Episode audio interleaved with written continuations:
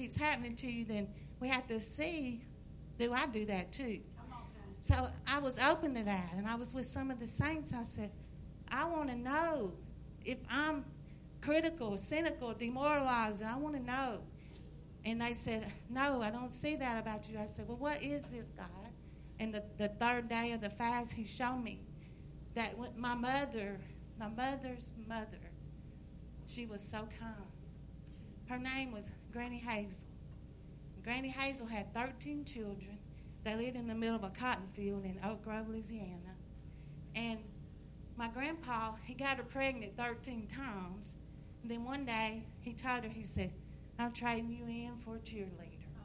He went and got him a younger woman that never had any children and threw my grandmother out.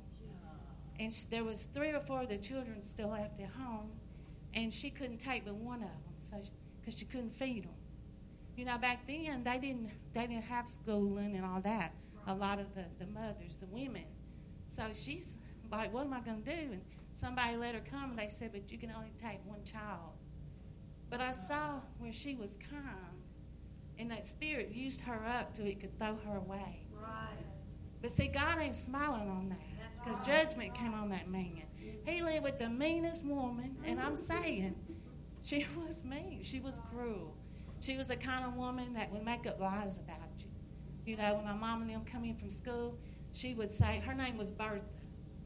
And Bertha would say, she she uh she ate all the fudge or she ate all the cornbread or she stole the cocoa and then my grandpa would whoop them you know and it would be a straight up lie just anything to uh, cause that division and separation and that just that cruelty how many grew up with cruelty some of us never experienced cruelty, but some of us have.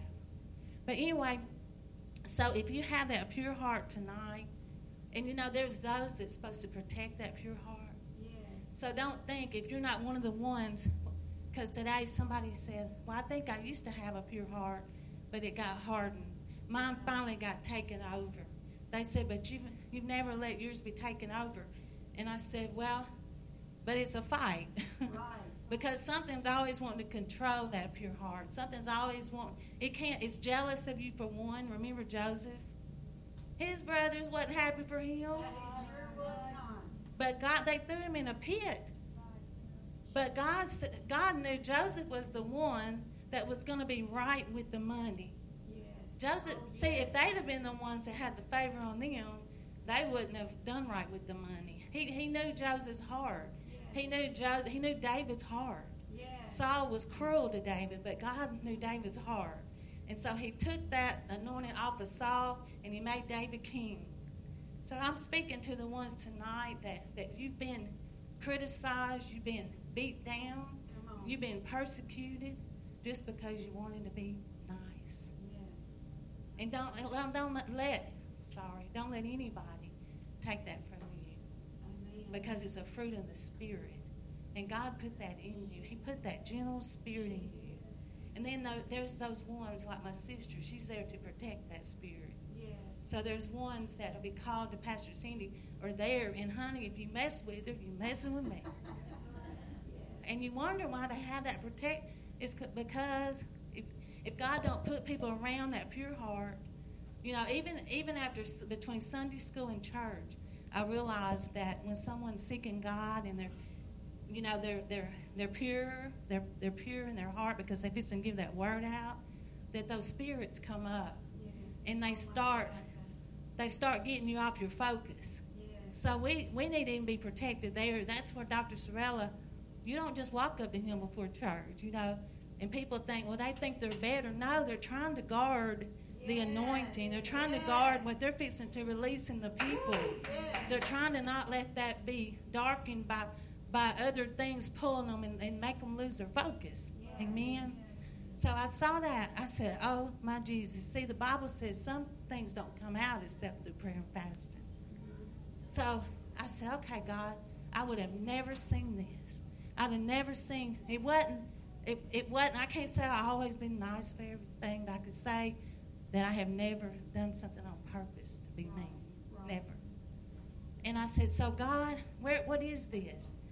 And I judged the people that was mean. because that's my heart is who's after, who's taking care of them who's taking care of those pure ones who's taking care of the prophets right. who's taking because in the bible they killed the prophets left and right they were constantly slaying the, the ones that just wanted to be true that wanted to be honest that didn't put up with compromise that didn't didn't want to be lukewarm because right. the bible said i'd rather you be hot than cold on, said if you're lukewarm i'm going to spew you out of my mouth and anything lukewarm is nasty. Lukewarm coffee is nasty. Lukewarm milk is nasty. Well, God don't like it either. So He has prophets to come through, and you may not understand a person that's a prophet because they're not easy to understand, you know. But remember John in the Bible. Remember they they were just people that everybody didn't understand them. In fact, they really didn't like them. They didn't want them in their town. Right. But it's because they didn't they didn't say it's okay to compromise. Yes. They put a demand on us to sell out. But if God didn't send his prophets, his pure ones, his John the Baptist through there, if he didn't send them through there, then uh, the people would go to sleep. Right. See, it's just part of the body, part of the ones that God sends to wake the church up so we don't go to sleep. Amen. Amen.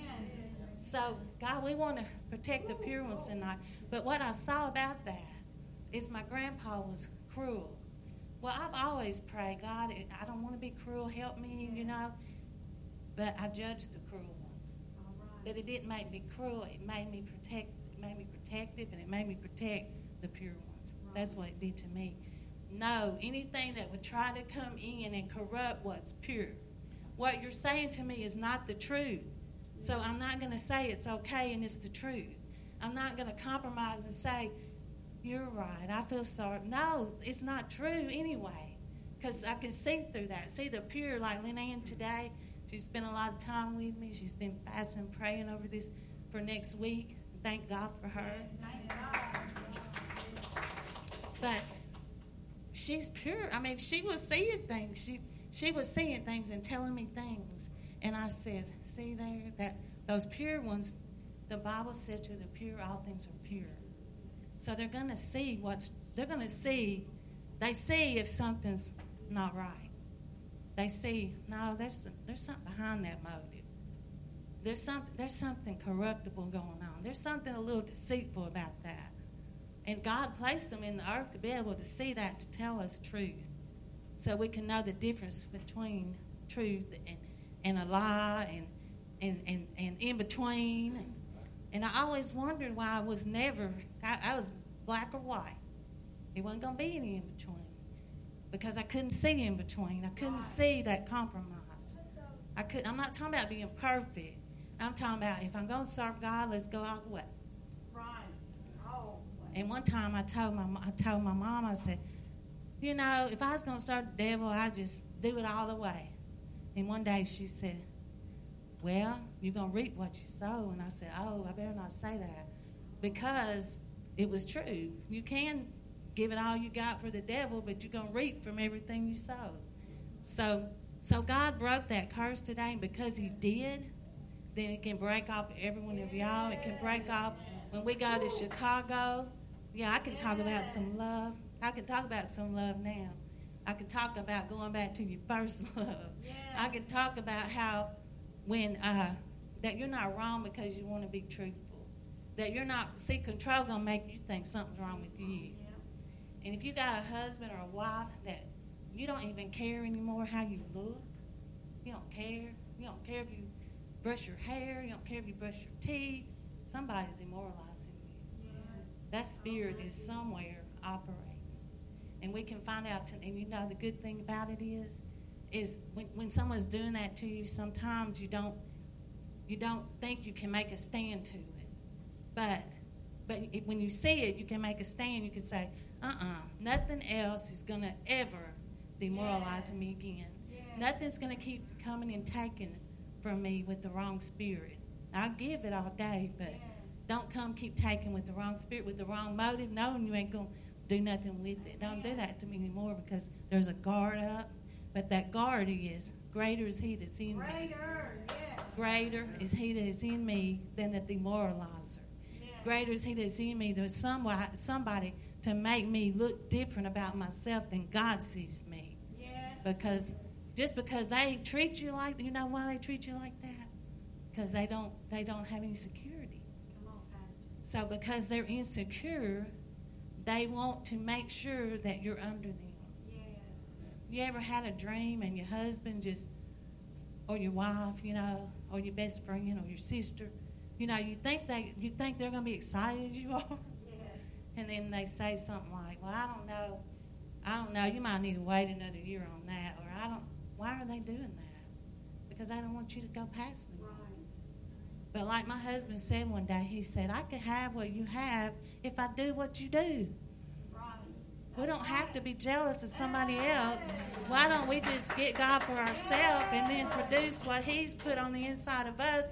Because He put a seed which is pure, incorruptible, infallible, indestructible seed of God, the Word of God on the inside of us, and that's pure. Why don't we let that pureness come up and everything else that try to corrupt it, push that out of the way, push that down, make that feel less than, then the real Jesus coming forward. And God, we take authority over that spirit tonight.